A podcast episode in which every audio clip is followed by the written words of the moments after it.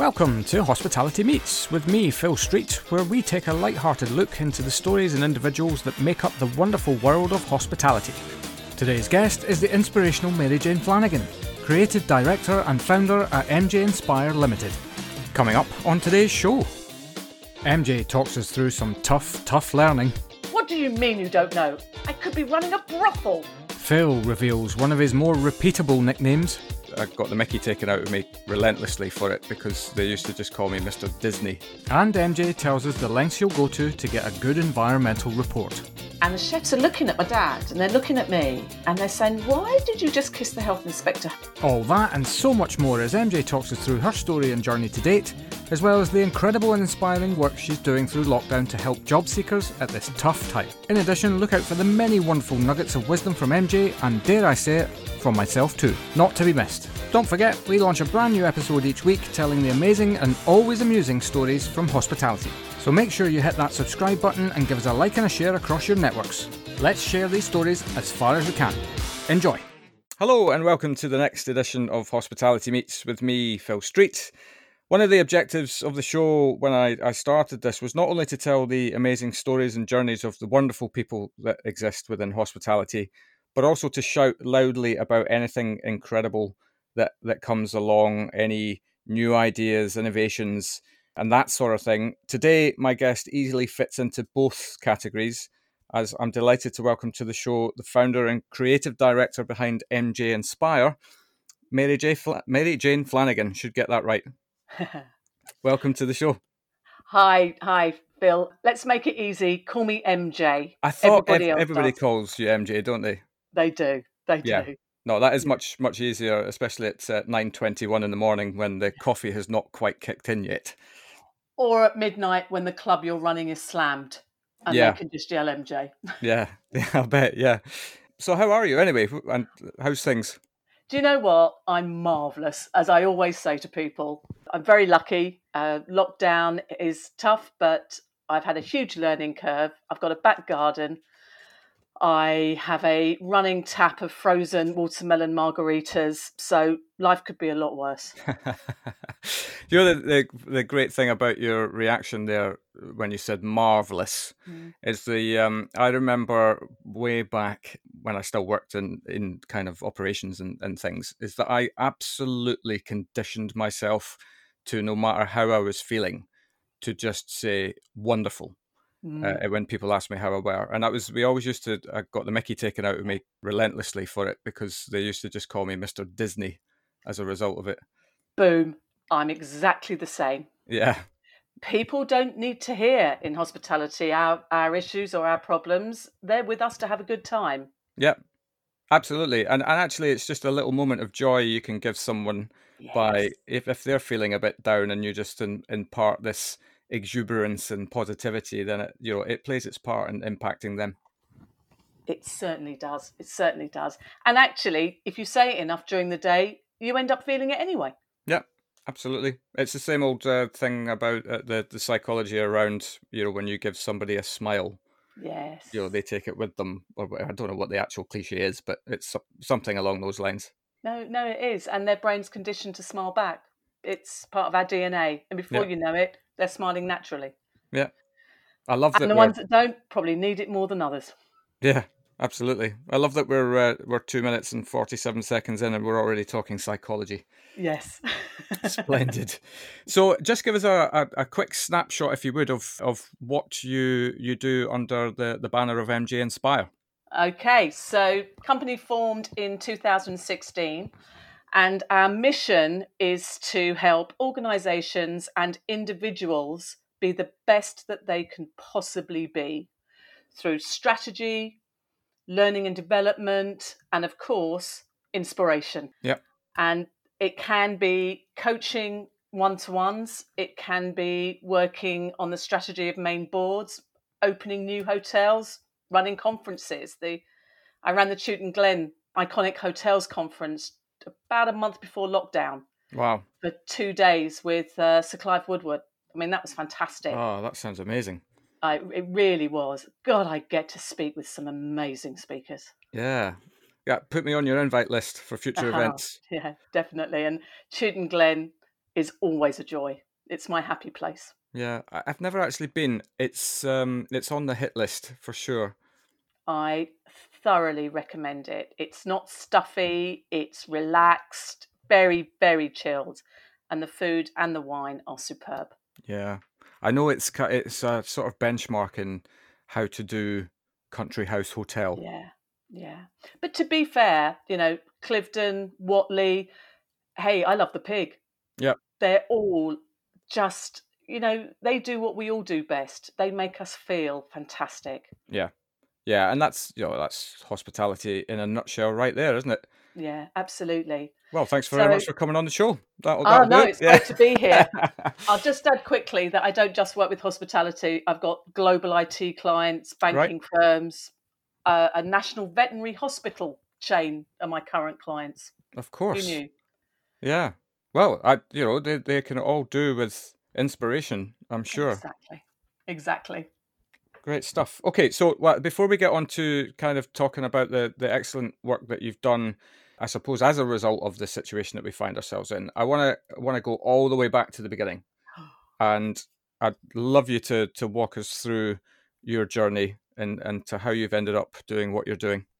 Okay, okay, and I, will I'll put a few funny stories in and try Please not do. to make it too long. You know, I won't do the. And in 1973, so um, parents bought a guest house in Brighton when I was 12. So you could say I grew up in the industry uh, waitressing on Brighton seafront, and um, from there decided to study hospitality in Huddersfield.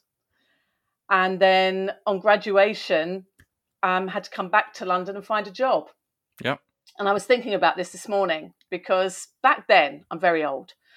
You didn't have the internet.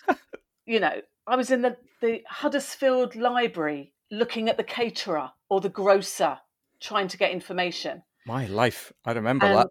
I remember one of the jobs I applied for, for a salary, assistant manager, six and a half thousand pounds a year.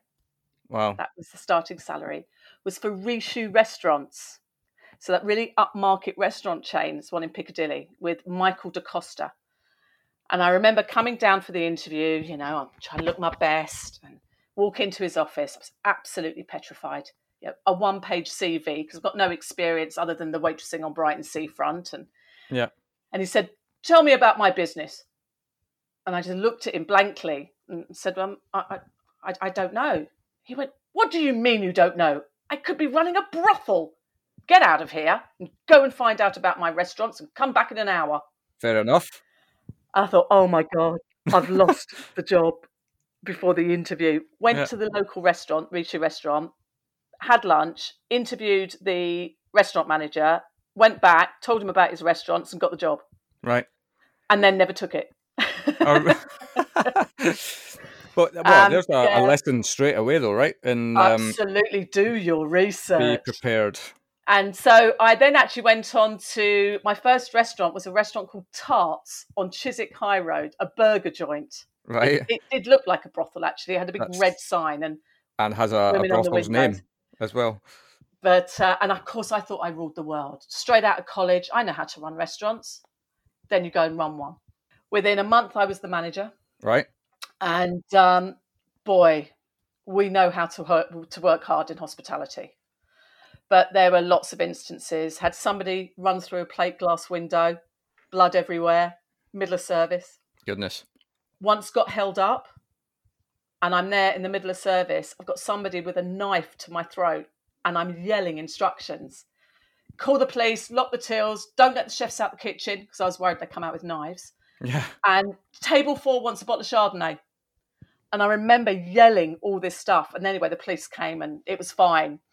But, you know, that's what happens. And then I just carried Goodness on with service. Gracious me. So from there, ran various restaurants. I was Rocco Forte's troubleshooter for his in-house restaurants and his Isimo Scarto fresco chain. Ran down Mexico Way because I wanted club experience, and we opened the first Gaucho Grill in the basement of down Mexico Way, actually. Right. Then went on to got headhunted. Went on to set up the All Bar One chain, and ran that for the first three years, which was fantastic we played the music we wanted to hear. We drank the wine we wanted to drink. It was everything we wanted in a bar, which is why they're still going today. I was going to say they're still going strong. Really strong. Yeah. And then worked my way up to MD and uh, operations director and MD of Tiger Lil's, um, working for the fantastic Alan Lorimer, who now owns Piano Works. Yeah. He is one of the nicest guys in our industry. He's a superstar and taught me so much.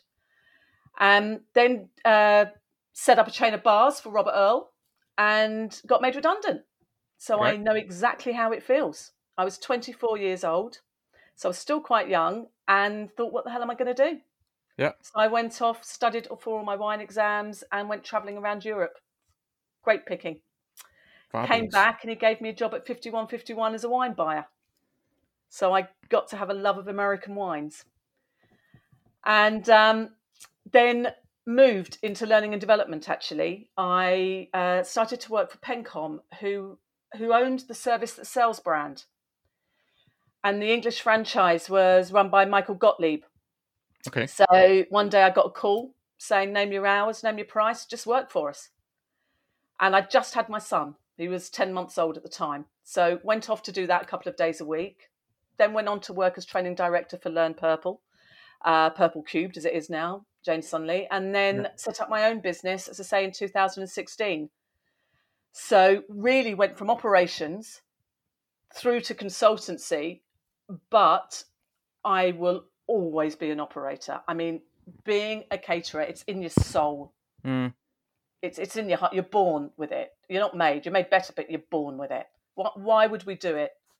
So now I, I I literally train and develop and strategize for lots of industries, but with those lessons from hospitality. You know, there's nothing like running down Mexico Way. You know, it's a 250 seater restaurant, four floors, club, and believe me, stag nights, hen nights, and tequila. What yeah. a combination! Yeah, yeah, for sure. Well, I, there's a, a line that's going in the intro for sure. Um, that, that, Absolutely, that's a belter. It it feels that I mean that's obviously the the short version of mm-hmm. uh, of your your journey. It feels like jobs came kind of easy to you. I mean, you just you mentioned there a couple of times that that people were you know offering you yeah jobs before you'd kind of even stop to think about it. Yeah, and there's a couple of reasons for that. Um, I'm very social and I've always networked. Yep. And something that's really important that people could learn now is always do favors for people and expect nothing in return. Just do it. Yeah. So the reason why I got that call from Michael Gottlieb that time was because we were actually running competitor restaurants. I was at Down Mexico Way. He had his Dover Street restaurant, but I helped them out sometimes. And he never forgot that. That's how he knew me. Yeah. So, you know, get around and never upset anybody. It's a very, very small industry. Yeah. So be that's... somebody that people want to be with. Down Mexico Way, I applied for, I, I looked at my CV and realized I had a gap with high volume, sort of nightclub experience. And so I went to a portfolio at the time and said, okay, these are the five properties I want to work in. Don't mind which one it is. You know, they were all the clubs at the time, Los Locos, down Mexico. I said, I'm not in any hurry, but when a vacancy comes up in one of those, can you ring me? Because I'll take it. Mm. So, what I also did, I was quite strategic in my career where I would fill gaps. So, a bit like when I got made redundant, I realised I was running wine bars but had no wine wine exams, so I decided to go off and do that. Yep. What working for in between all that, um, uh, Tarts was actually owned by Crusts, which was then bought out by Kennedy Brooks, which was then bought out by Fortes, which is how come I ended up working for Fortes. But within that, there were some real fine dining restaurants. I mean, Roy Ackerman was part of that. You know, they had Frere Jacques was part of their chain. So I also, within that, had some fine dining experience as well. Yeah. So I was trying to hit each box to give me a real range of expertise. Yeah. Do you know what the, the interesting thing about that, about being strategic? I think that's a, a pretty key factor, I think, in really truly knowing what direction you want to head in and where you know where you want to go. But equally, I I've found my experience is that you've also got to be open to the left field things that come your way because they can also take you off into something that perhaps you hadn't even thought of. So getting that balance is, I think, absolutely key in moving mm. forward. Without doubt, and especially today, where I think people are going to need to be more flexible, more agile, and they may have to take something out of left field. But guess yeah. what? They might love it. Yeah, absolutely. You know, so you you just don't know. And I know since I've started MJ Inspire, some of the consulting jobs I've taken have been really left field. I, I had to fly out to Riyadh to train the team that were opening Nobu out there.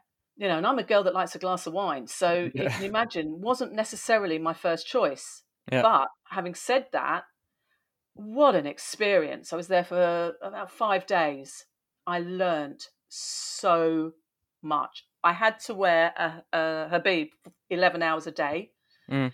That was hard going because I'm not used to it.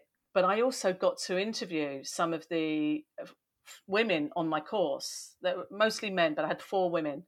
One actually was a finance director.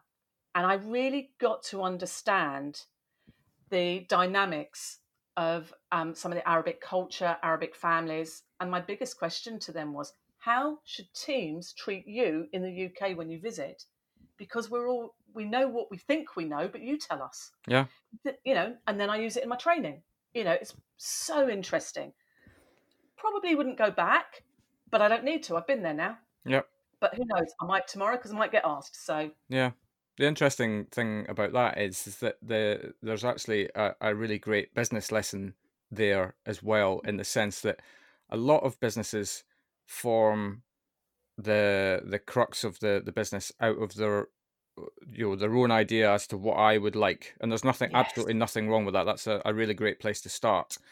But if you really want to then move it forward, you've got to you've got to go out to market and go, okay, so that's what I want to give you.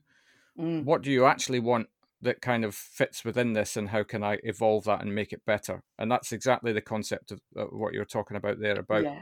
just being able to truly understand the the guests that are coming into your business. Yeah, I really understand them, and and not from a textbook. You know, you've really, really got to discover these things firsthand. And I yeah. have to say, anybody that's entering the industry now, albeit it's a bit harder these days, but I'd travel. I would now, if I was entering, I'd go and work in as many countries as I could to as learn from as many countries as I could. Yeah. And then come back to the UK. Yeah. I think that's wonderful advice. And I, and I kind of a, a product of that ethos myself. Um, mm. Having been lucky enough to to get a job on a cruise ship as a 21 year old. Oh yes. I can't imagine a better career at that time of life when you're getting yes. started in in hospitality because it just one it it sort of exposes you to high volume, high intensity hospitality, but also the the being able to wake up somewhere new every morning mm. and you'll get the opportunity, even if it's only for a couple of hours, to just go and experience culture and experience a different way of doing things, seeing things. It really does broaden your mind. Um, oh. And I think it just prepares you and gives you a, a, lot more balanced view of things, I think. I think so. And, you know, it, it helps with your tolerance, you know, inclusion. I have to say, if I see a CV and maybe they haven't had a lot of hospitality experience, but they've traveled a lot, when we were opening all one, all bar one, those are the people we took on. Yeah. Because we knew that they would be interesting and interested and they had life skills. Yeah. And we were very rarely wrong in those choices. Yeah. Absolutely. So. I've I've I've had a couple of people on on here talking about the way that they recruit. And mm-hmm. uh, you know, I, I think there's an awful lot of you could ask a lot of people and they'd give you a, a very similar answer, which is mm. let's hire for attitude over skill. Always. But actually, the reality is, when it comes down to it, when people are under pressure, that they'll they'll revert to recruit for skill because it's perceived as a, a lesser risk. But in actual fact, I think if you if you start with the attitude, then everything else really does yeah. fall into place. Skills can be taught. With skill is the skill could be the skill they've learned elsewhere and it's not how you want to deliver a service Yeah. so then you have to unteach them everything and then reteach them and that isn't always the best idea whereas if you hire for attitude they're generally much more open Yeah. and fun actually Absolutely. always got to have a bit of fun in there somewhere Yeah, and you know the the other thing about about that is is that the you know we we shouldn't expect people to hire people into roles for them to stay there for the rest of their life because that's not what they're thinking. So No, you n- then need the attitude to be able to say, okay, so this person's come in as a restaurant manager, but you know actually we need to figure out a way to get them to to develop into you know other areas of the business uh, and so on and so forth. Yeah, uh, many years ago, uh, when I was working for Purple Cubed, I used to run team brief training for stadiums. In fact, you name the football club, you name the sporting event, I was probably there running team brief training, and to sometimes hundreds at a time. Yeah. And I, I absolutely loved it. It- You know, I'm a big Chelsea fan, so couldn't think anything better than going to Chelsea, for Oh, example. you, you lot are playing my lot this weekend. Ah, yes. um, but I remember being in Liverpool and Anfield, but we also had Aintree there, racecourse teams there as well. Yeah. And they're going into groups, and the idea is because there's thousands that come on a rate on a match day, and so you have about a hundred or so team leaders that will deliver a five to fifteen minute team brief. You know that rah rah at the beginning of a shift that I am so passionate about. Yeah. And so you put them into teams, and I remember one team just blew it away. So he had to, this lad had to then deliver that brief to 120 people in the room. He downloaded music to his his iPhone. I mean, he'd really gone for it, Right. kid. And it was all about the game's not over until the game's over. And he was actually talking about David Beckham. He had us in tears. There was, and this was all in the space of about seven minutes. Yeah. It transpired that this lad was actually a kitchen porter, but he was studying law at university and it was a part-time job. After that training, they he was no longer a kitchen porter. He spent every season just going around every department delivering team briefs. Brilliant. And I love that because you don't know who you've got. You really need to get to know your team Yeah, because boy, do they have strengths. for sure. And that's the thing. You you don't pigeonhole them into something that's your job and that's the end of it.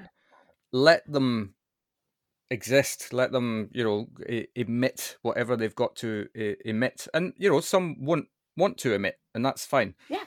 But also there, I mean, that story kind of highlights the the age old ar- argument of can you inspire through words, or or is it actions?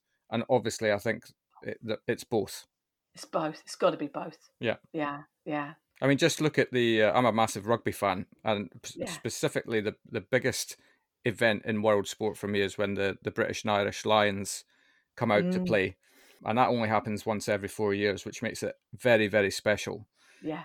There's a, a DVD comes out or a Blu-ray, I suppose. Let's keep keep up with the times, or a download, whatever it is. Um, uh, every time they do a behind the scenes documentary of the the build up to the tour, the tour itself, what Oh, what goes yeah. on in the dressing room, on the training ground, and all of that sort of thing, and you get this insight into that moment before a match when you need to bring everybody together to all f- fight for the same purpose. And it's exactly the same principle as when uh, it's maybe not quite as the same sort of battle, but it is going into a service.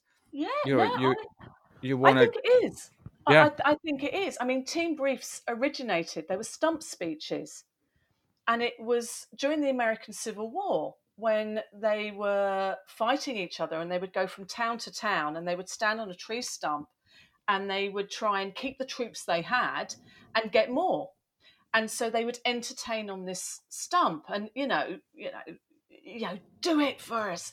Well, it's exactly the same thing Mm. it- you know it's just evolved slightly but you are essentially going into battle Yeah. you know with all the adrenaline and power that you're that you're going to need Yeah. uh, having heard that you're you're a rugby fan and obviously having just um this conference with sir clive woodward Yeah. too, there were a lot of lessons that he gave during that conference, but one of the my favorite, he said, you either win or you learn. Yeah. You never lose. Yeah. Well, he uh, he's probably obviously everybody knows him for his great success in the 2003 World Cup. Mm. Uh, and that you know that that was a journey though that wasn't just a that just they didn't just arrive at being the best No. team in the world but also he his tenure of the lions was the the worst in history um so uh, he took a lot of learning from that Yeah. very different beast taking uh, a team of the same nation together and getting them going in the same direction but when you pull you know four nations together Yeah. and you've got four weeks to put this together. I mean, that is a task. God, blimey. Absolutely. Absolutely. Anyway, that's that's not hospitality. So um, that's just not. me It's interesting. indulging in my uh, my loves. Interesting, you said earlier on about about adding value, about you know giving something without expecting something in return, and I th- I'm really, really, really on board with this. Yes. because I, I think you know these things have a habit of coming back to you when you least expect it. Yes. Yes.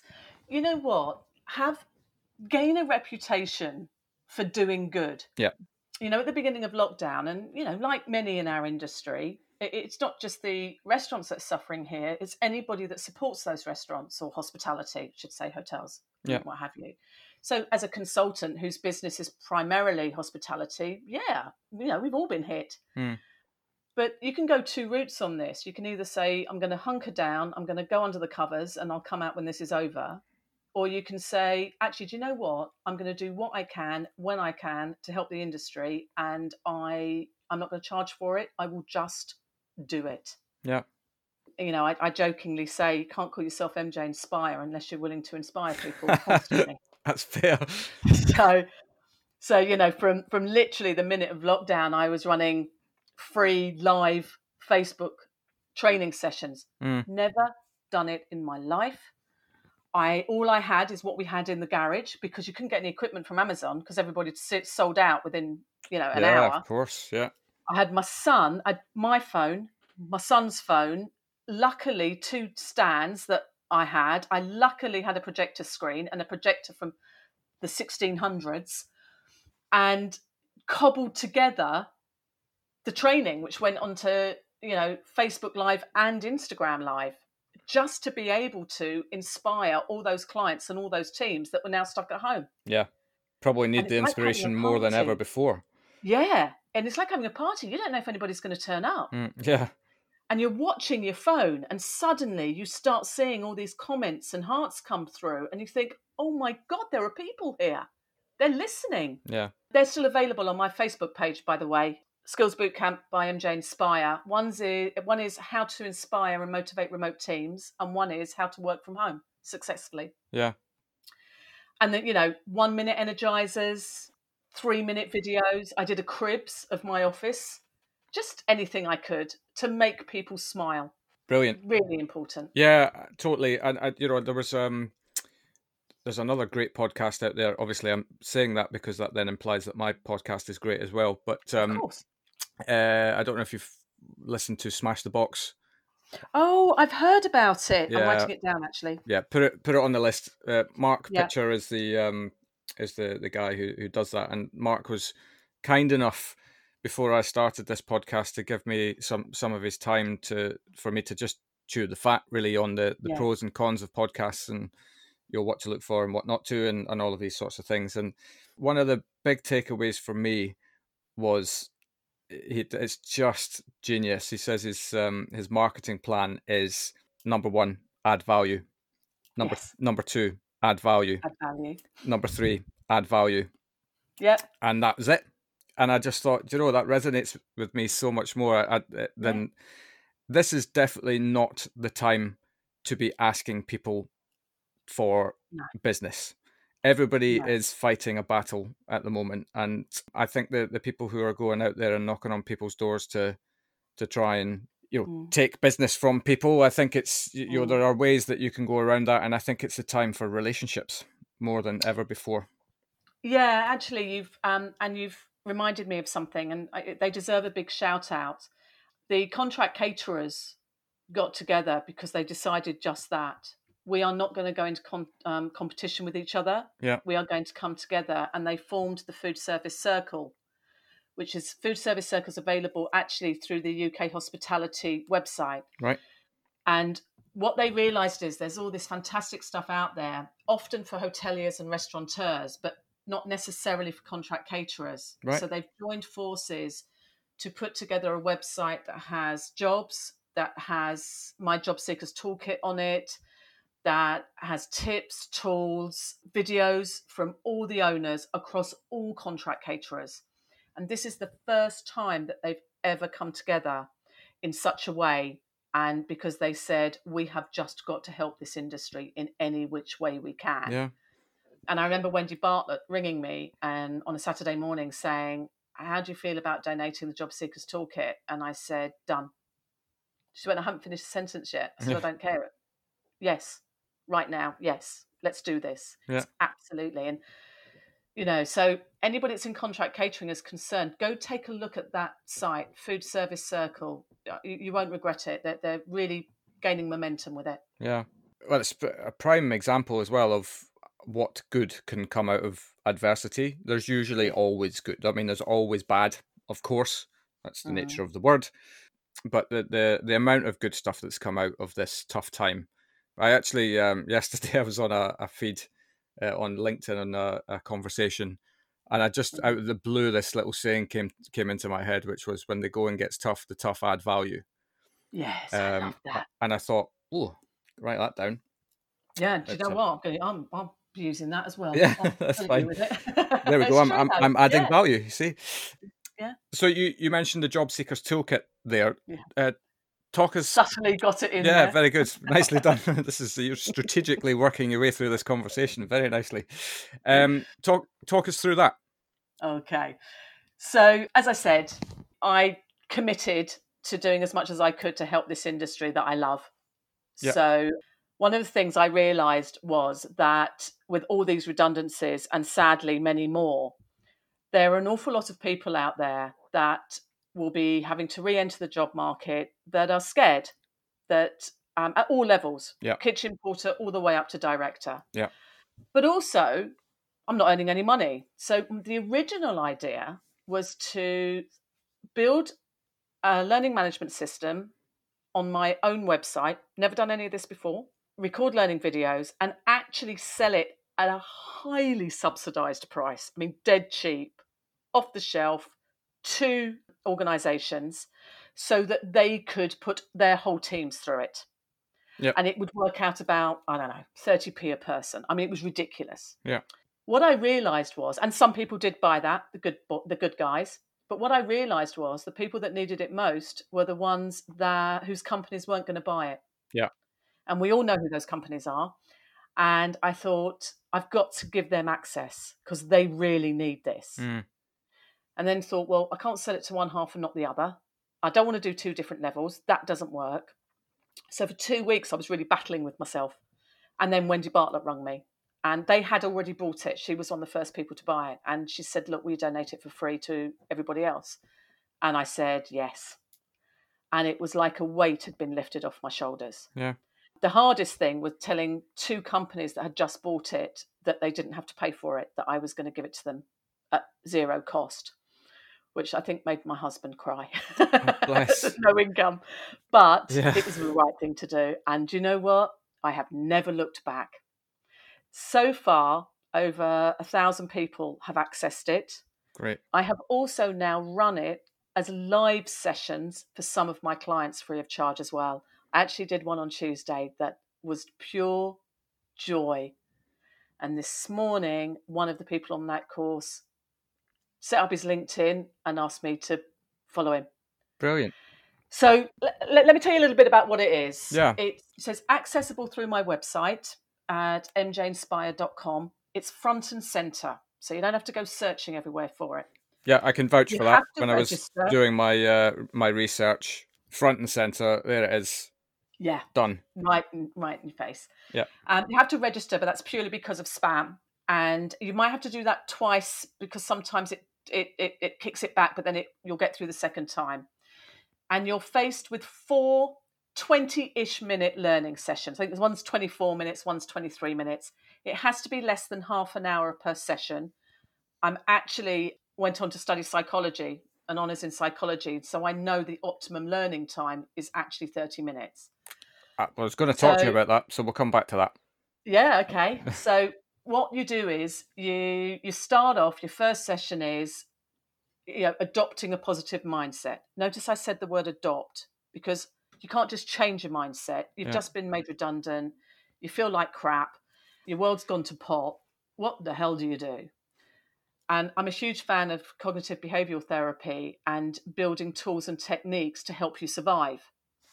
So, all of these sessions have tools and techniques in that will help you. So, that first session is about how you get your confidence back, breathe, you know, tell some stories, tell them how mine got made redundant. So that first session is just what on earth do you do now? Mm. How do you survive? We then move to, right, let's get your CV built, shall we?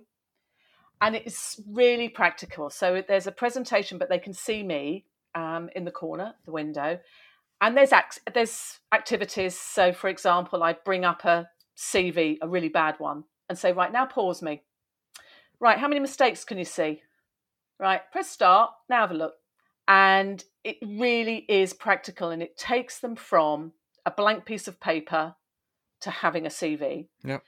And I actually talk about um, applicant tracking systems and just how they work. So, because so many A recruitment agencies and now businesses will put a CV through an applicant tracking system, and even the best person may not get through that. Yeah, well, that's, for example, that's a shambles in itself you may not get through it. Yeah. You'll get kicked out no matter how good you are. So I talked through that and how you can adapt your CV accordingly and cover letters.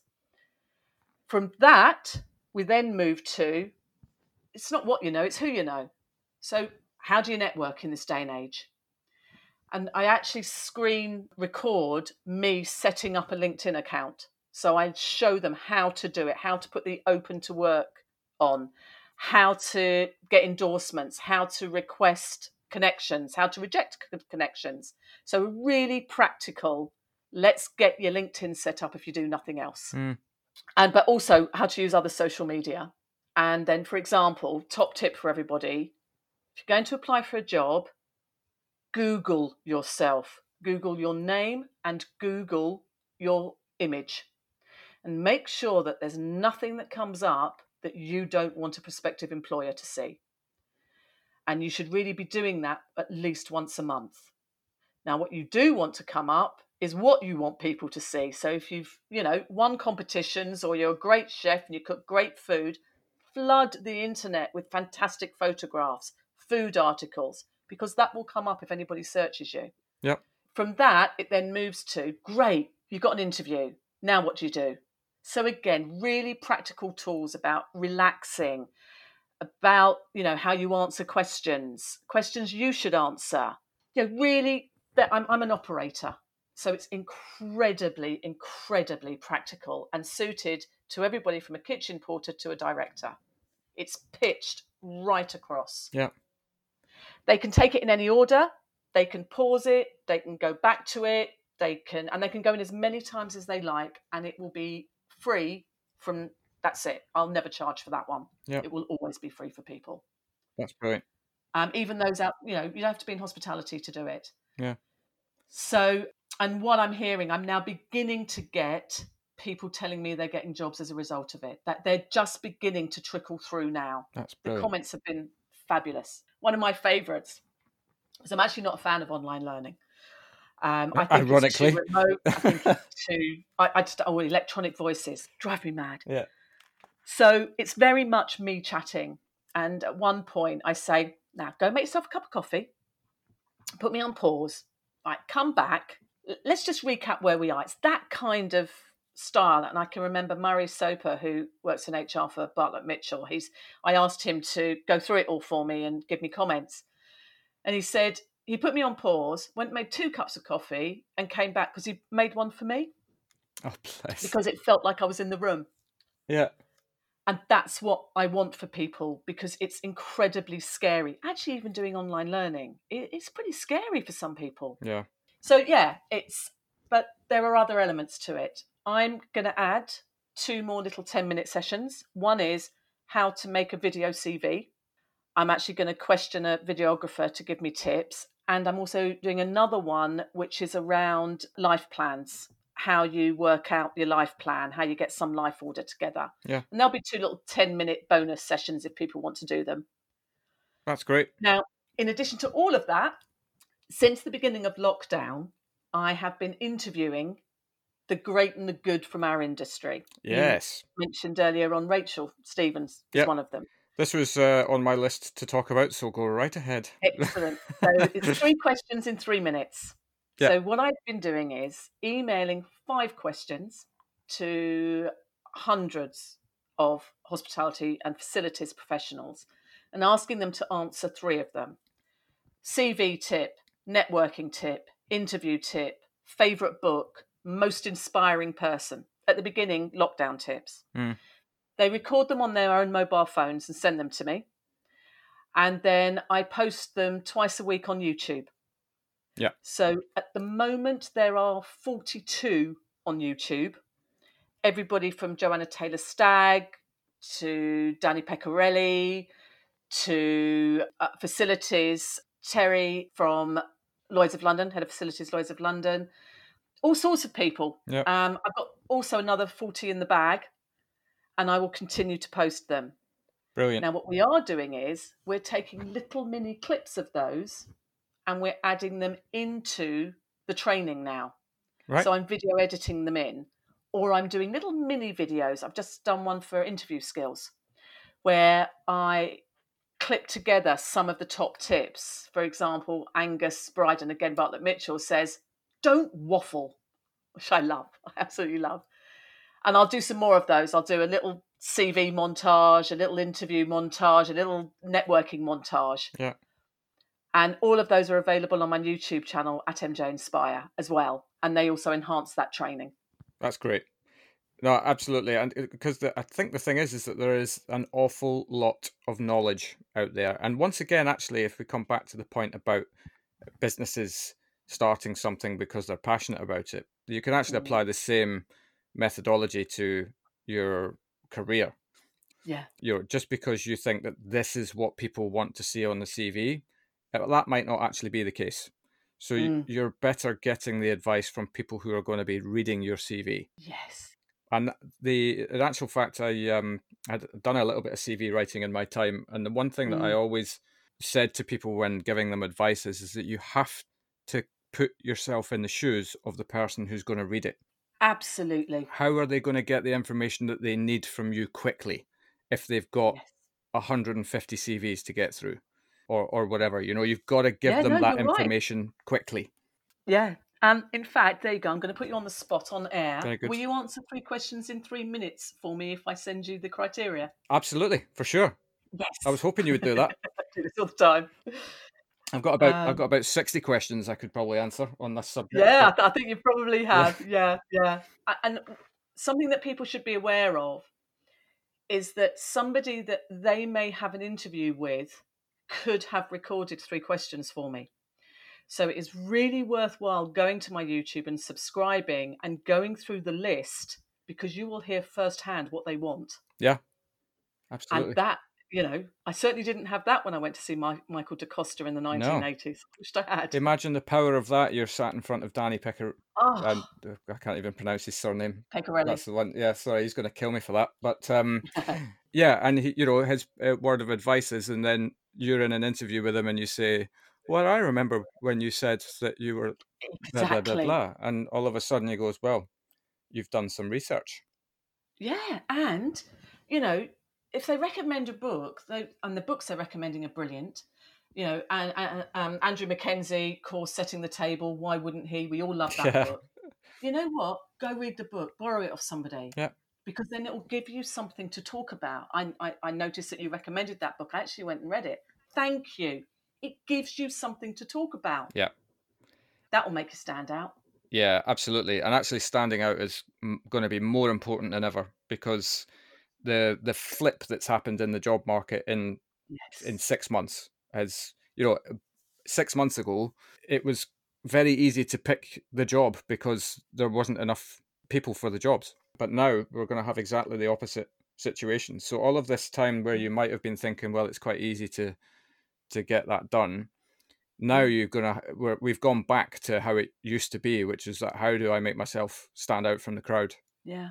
And I think something else that's really important is that we have so many transferable skills. Now, I don't want to lose people out of the industry. This is the industry I love. But I also know at the moment people need to work. You know, Anthony Bourdain said this think about all those skills you have, the capacity for sheer hard work. Jesus, we work hard in our industry and we're proud of it. Yeah. We can read people. You know, we're economists, we're rev people, we're data driven. We're, you know what? There isn't a role within hospitality that isn't out there in the wider market. And so just think about all those incredible skills that you've, eh, you know, learned over the years, Yeah. no matter what role you are, because you can use them elsewhere. I'm living proof of that. I work across all industries now, you know, running global service excellence courses for one of the biggest banks in the world, for example. Mm. So don't underestimate just how brilliant you are having worked in this industry. It, I, I'm so passionate about that. Yeah. No, absolutely. I, I, you you nailed it earlier on, and one of the first things that I would imagine it's tough to take in a time like this is that confidence takes a a bashing. Really does. So yeah, how do you how do you get your mental state, you know, where it should be to to actually not come across as somebody who's in desperate need of something? It's uh, there is a psychology behind it, which brings me nicely onto my next point. Ah. Um, I, I, you've got a, a degree in psychology, I believe. Yes, that's right. Yeah, I um I was asked by somebody if I wasn't in hospitality and if I could go and live my life again, what would I do? Yeah. And I, I still love hospitality, but I would have been a psychologist. Yeah. And so they said, well, why don't you just go do it then? So Yeah. I took myself off to night school, Open University. took me six years, but I came out with an with a, an honours in psychology, and uh, you know I'm so proud of that because you know that combined with hospitality, what a winning combination. Mm. I was going to say that must add value to the work that you do. Hugely. I, you know I, I, I could specialize in some modules. I specialized in in uh, counseling but what i can do is bring a bit of science to what i do. I can also as i said i'm a big fan of cognitive behavioral therapy and i am not a cognitive behavioral therapist. I'm just a fan of it. But Yeah. you know the the ethos behind it which is developing tools to help you overcome you know, confidence is a really good example of that. Now, I'm a huge fan of that because I'm a pragmatist. And what I've been told is I'm able to simplify the complicated. So I will take some of these incredible studies and then say, well, look, how are they relevant to our teams today or our leaders today? Hmm. So I definitely bring it into learning and development, very much so, actually. Well, I mean, psychology rules a lot. Yes. You're, I mean, you're nothing without your, your brain really being able to, to, to move you forward in, whatever that, that be. Actually, one of the, the I've written a blog piece on sort of similar points about you know getting yourself in the right place to to go job searching. And one of the things that I I always advocate is to do not drop an exercise routine. Yes. Exercise for me is a massive. It's massively helpful in Yes. making sure that the brain is moving in the right direction. Yeah. If you talk to Andrew Stembridge about this, he is he's a brilliant person to interview, by the way. Yeah. Um, he's passionate about the power of exercise and just for your mental health, very much so. And he's right in our industry, especially when we work hard, we have to find space. And sometimes the way you find space is through exercise or walking or running or something that just can switch your mind to a different place Absolutely. one of the tips that I talk about in giving confidence, and eh, and anybody that listens to this, it may help them. It's two things really. Number one, your job has been made redundant, not you. Yeah. You are still the person, the brilliant person that you always were. And remind yourself of that. Number two, get a book and go and find every comment, every letter, every email that people have given you, giving you compliments, and put them in those books so that when you're feeling down, just go back and remind yourself of that. Not to be arrogant, but you might need reminding of it. But the third one, and probably the most, and it sort of is my favourite book as well. Um, have you heard of Mel Robbins? I can't say that I have. Mel Robbins, TED Talk, CNN reporter, husband ran restaurants. They were going through a really bad patch. The restaurants were going bust. And instead of being activated to help, she withdrew and she just found herself at the lowest depths and had lost all confidence and couldn't find a way out of it. Mm. And one day she was watching a NASA rocket take off, satellite take off. Five, four, three, two, one, boom. And she thought, what if I were to do that in my own life? So the next morning, she set the alarm early. When it went off, in her head, she went five, four, three, two, one, feet out of bed. She knew exactly what she had to do to get back on track, whether Yeah. it be exercise, because we don't know an exercise. Five, four, three, two, one, get out the door. She picked up the phone. She phoned the people she had to phone, but each time she used the five, four, three, two, one, and it worked. By the way, she's probably a millionairess by now, TED Talk, authoress, but she wanted to find out why it worked. So she went to study neuroscience, psychology again. Yeah. And she discovered that when we are at risk, and we are all at risk at the moment, we will revert back to comfort, to safety. Our brain is programmed to protect us. Yeah. It doesn't want us to take risks. So it can trick us. So what happens is when you want to pick up the phone to apply for a job, your voice will try and protect you and go, no, no, don't do it. No, no, no, no, no, no, they won't like you. Don't go there. But that voice doesn't kick in for between 10 and 15 seconds. If you can pick up the phone in five, press that email in five, you are more likely to do it. So, again, I talk about tools to help you with confidence. That is by far one of the biggest, easiest tools I can give you. That's brilliant. Five, four, three, two, one, press send. It's genius in its simplicity. Isn't it? Yeah. Now, you don't have to buy the book. If you do, can you buy it off my website? Because I own um, and at the moment, every 11p helps. yeah, yeah. Actually, you don't have to buy the book. She's got a TED talk. Just go watch her TED talk. I recommend everybody does it. I, it will build your resilience. I use it. I'm using it at the moment. I use it all the time. Yeah. Well, I think that's that's the thing, right? Even for for us, those of us who are lucky enough to have a kind of positive outlook on, on things, there's Mm. still still days, there's still moments whereby, you know, the alarm goes off and you you don't say five, four, three, two, Yeah. one, you go snooze.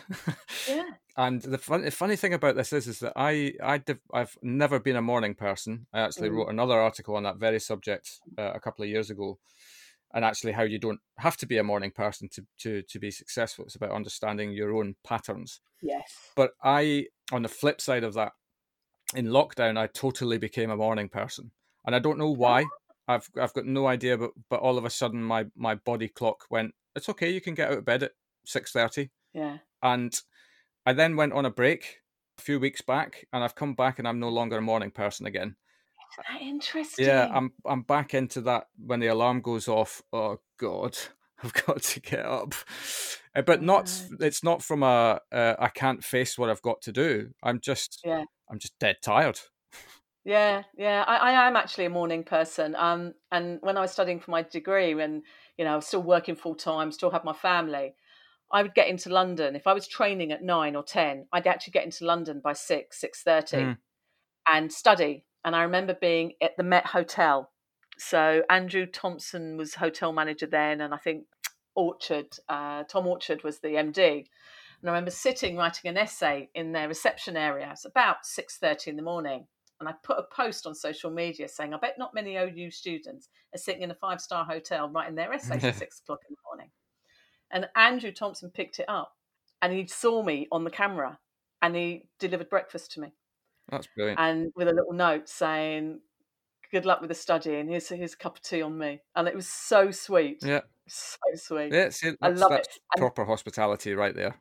I was just about to say, that's what hospitality is about. Yeah. That is about noticing, and it's those small things, but they make the most enormous difference. And you know, people think you have to give lots of things away, but you know what? You don't. You just give a bit of yourself. Mm. You know, that cup of tea when I needed it the most, that little nod that says, God, I'm so impressed you're working so hard. Yeah. Brilliant. Yeah, absolutely. So, from your illustrious and uh, and long, if you don't mind me saying that, career so far, Yeah. have you got any funny stories you could share with us? So, yeah, one of my favourites, and it was very early on in my career. I had to, I was trying to get the chefs to clean the kitchen. Yeah, And, Good luck. you know, they were cleaning it, but not as well as I'd like. Right. Yeah, I employed out of work musicians more than chefs in that particular restaurant. And I thought, right, I'll tell you what I'll do. I'll phone my dad and I'll get him to wear a white coat and I'll get him to come in with a clipboard and pretend he's a health inspector. and I, I gave him a script and I said to him at the end, you've got to say to me, you've got uh, 52 days to correct this. So he does it and he walks out and I say to the team, right, you know, this is it, guys. We're going to, all weekend, I think we were closed on Sundays, we are going to scrub this place spotless. And of course it worked. Yeah. Brilliant. Spotless kitchen. And then, you know, but then of course it's my birthday about three months later. So in walks my mum and dad Yeah. and I had an open kitchen. And the chefs are looking at my dad and they're looking at me and they're saying, Why did you just kiss the health inspector hello? and I went, Ah, boys, let me tell you something. I could never do it again. That was for sure. yeah. But yes, yes. And uh, lots of stories from down Mexico way. I, I, I do remember we used to have to cha- turn tables and we had a particular table, two top, and they wouldn't move. And I had 50 people in reception for a party, Right. and this two top wouldn't move. And I do not advocate this now, and I don't put it in my training. But their bill was like, I don't know, 40 quid, 50 quid. It wasn't a lot. And in the end, I just had enough. And I walked over to the table, picked up the bill, tore it up, said, This one's on me. Now, F off out of my restaurant. I had 50 people downstairs that were about to walk out. I thought, I can't do it. I have to have them in. Yeah. So, yes, walking into hotel rooms where people were, you know, or you name it, yeah. you name it, we've been there. I do know that the, the thing about this is that, that so many people I ask this question to now, and it is one of my favorite questions because I do love fun, and mm. but the the majority of the, the the fun things that happen you would never share in a a, a a No. social public environment, other than if mm. you're having a pint with your friends or something like that. Uh, but Yeah. certainly not a forum like this, and I think that's that's actually a really uh, important message for me actually in terms of the the fun element is that Mm, a lot of these fun things really, really stretch your comfort zone. yes. I've been exposed to all manner of things when I worked on on cruise ships that you just you get a, a phone call and you go, oh God, what's this going to be now? yeah. And you go and deal with it, and you're and it's like you know at the end of it you've learned learned something, and then you can look back on it fondly. Mm, But that's that's massively important. These things are frequent. The the the fun is frequent.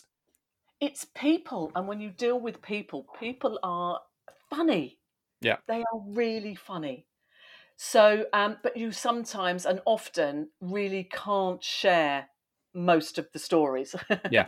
you probably get taken to court they deny them No, indeed. But yeah and you know they are and you get to the end of the day and you, you know you get to the end of that shift and you think oh my god what just happened Yeah.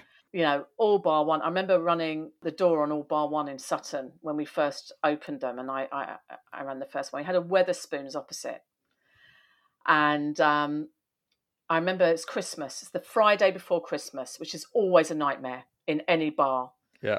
And I'm on the door with doorman, and I look across, and a doorman has grabbed a guy from inside, brought him out. He's thrown up on the doorstep, and then the bouncer's thrown him back inside again. Oh, And I just think, I'm so pleased I'm running all bar one. yeah. I mean, I used to have the police, the fire brigade, ambulance service all drink in my bars. I would encourage them to drink there. So mm. I never had any problems because Yeah. they were all my regular customers. But if Yeah. I ever wanted anything, I knew who to go to. Yeah, well, that's great, great networking, relationship building, right there in terms of you know, Absolutely. if you need Although them. I, I, I shouldn't really say this, but I, I will tell you one very little funny story. When we used to go for the licenses, we used to play a game, which was you had to get a word in if you had to stand up and in doctor to to or you know say what you were going to do. So Mm. occasionally you'd get questioned and say, you know, well, what are you going to do about the local environment? What are you going to do about noise at night? That kind of thing. And I remember my word was elephant. And if you could get it in, you didn't have to buy lunch afterwards Right. if we got the license. Yep. So I had to get the word elephant in. And I remember saying, well, one of our customers, uh, Miss Ella Fant, once said that. and the barrister just looked at me, shaking his head, and was like, I don't believe you got it in there. I do not believe you did that. I think Yeah. that was for the Richmond license. That um, reminds me of actually, I, I wasn't personally involved in this, but the um, there there used to be on, on ships the the deck department would run these little challenges of trying to Yeah. get a word in at the Yeah, uh, the, the midday announcement, and I always remember one more than any other because it's a little bit blue, as they say. Yeah. But I'm gonna I'm gonna say it anyway because it's uh, it, I thought it was hilarious at the time. Good afternoon, ladies and gentlemen. This is the midday announcement. Um, as you know, we're pulling into Gibraltar today at two o'clock. One of the main points of Gibraltar is that um, you know it's got fantastic duty free. So if you're feeling really indulgent, you could maybe buy some jewellery, and if your wife's feeling particularly lucky, you could get her a pearl necklace. Oh, And that's that was what they had to get in. Now yeah, yeah, that yeah, in yeah, itself, yeah, yeah. I was on reception at the time serving guests, and the executive purser, who was, who for all intents and purposes would be the hotel general manager, Yeah. came racing out of his office and was absolutely spitting bullets uh, about, about this. And we're all trying, we're biting our bottom lip, you know, Yeah. trying to to keep it together. And um, the guy did get reprimanded for that, but uh, nevertheless, it was a moment of joy. It, um, it reminds me when I, I worked for Robert Earl and the MD was Louis Macmillan. And we were in Hanover House, that was our head office. And I was a bit cheeky, I was quite young, I was quite cheeky at the time. And we had one of those awful answer phones where they'd put the tape in Yeah, and play Muzak. yeah, So it was comic relief. So I changed the tape to a Billy Connolly sketch. And the managing director, who was out at the time, phoned and he got put on hold. He was phoned to speak to somebody else, got put on hold. And it was the Billy Connolly diced carrot sketch. oh and yes, this was a restaurant company. And he gets back through to reception and says, Put me through to Mary Jane now. And he said, I know it was you.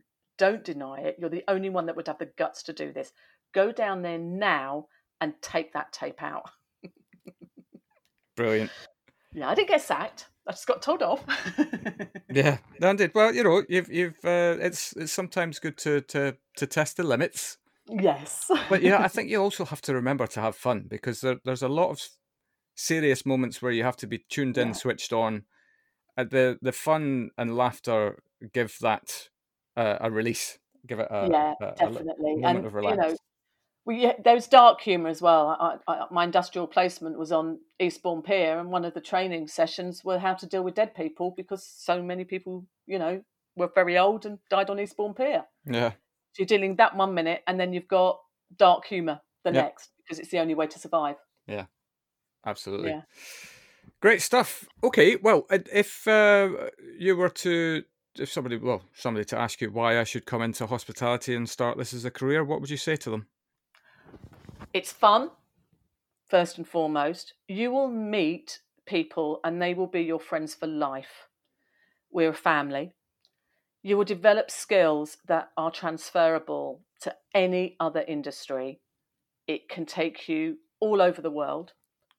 I travel all over the world. I often travel club class, paid by clients. And that is because I started in hospitality and learnt those skills. Yeah. So, and you know, it gets a bad rep. It really does For But- all the wrong reasons. for all the wrong reasons. Yeah. It's you know, you don't work 24 7, you still have days off. Actually, I've always earned a good wage. But first and foremost, you will have the time of your life. Absolutely. I couldn't agree more. And actually, the point on you know working hard in this industry i've said this before in a, a, couple of chats is that that does not define the industry if you want to no. get get on in any industry you have to work hard yeah yeah i mean lawyers they work 24 7 all through the night yeah you know no it's it's the best industry in the world i think yeah i completely agree we might be biased but i don't care yes Superb. Okay, so if people want to reach out to you and, and chew the fat and just learn a little bit more about what you do or take advantage of these wonderful uh, things that you're you're creating for people at the moment, what's what's the best way for them to do that? Go to my website, mjinspire.com. You'll find the Job Seekers Toolkit on there. You'll find out all about me. Say hello at mjinspire. There's there. You can email me on that. Go to my YouTube channel. Please subscribe at MJ Inspire. that's also on Instagram and Twitter. And if you go to my Facebook page, it's Skills Bootcamp by MJ Inspire. And watch this space because I'm going to produce some more online learning to give supervisors the skills they need and some of those junior managers the skills that they need as people are leaving they're going to need to to really hone their leadership capability now yeah. i may have to charge for those because this is the real world but I promise it will be worth it and I'll add value. Yeah. Well, you've been adding value in lots of different spaces. So I absolutely salute you for, for what you've done in this Thank very you. weird time that we live in. And anything I can do to help, then then please do let me know. Thank you. But I'm going to keep to that three questions and I'm going to email you them. Consider it done. Thank you, Phil. Fabulous. What no problem at all. Chat. Yeah, lovely to chat. I'm pretty sure we could have carried on for another seven hours, but um, but there we are. Brilliant. Take Brilliant. care. I will, and you. Thank you. No problem. Bye bye now. Bye bye. Bye. And there we have it. What an amazing body of work created by MJ through the strange time we live in. If you're out of work or under threat, then head over to her website for some superb resources. Thanks, MJ. Don't forget, we launch a brand new episode each week, so hit that subscribe button and give us a like and a share where you can. Thanks for listening, and we'll see you next week.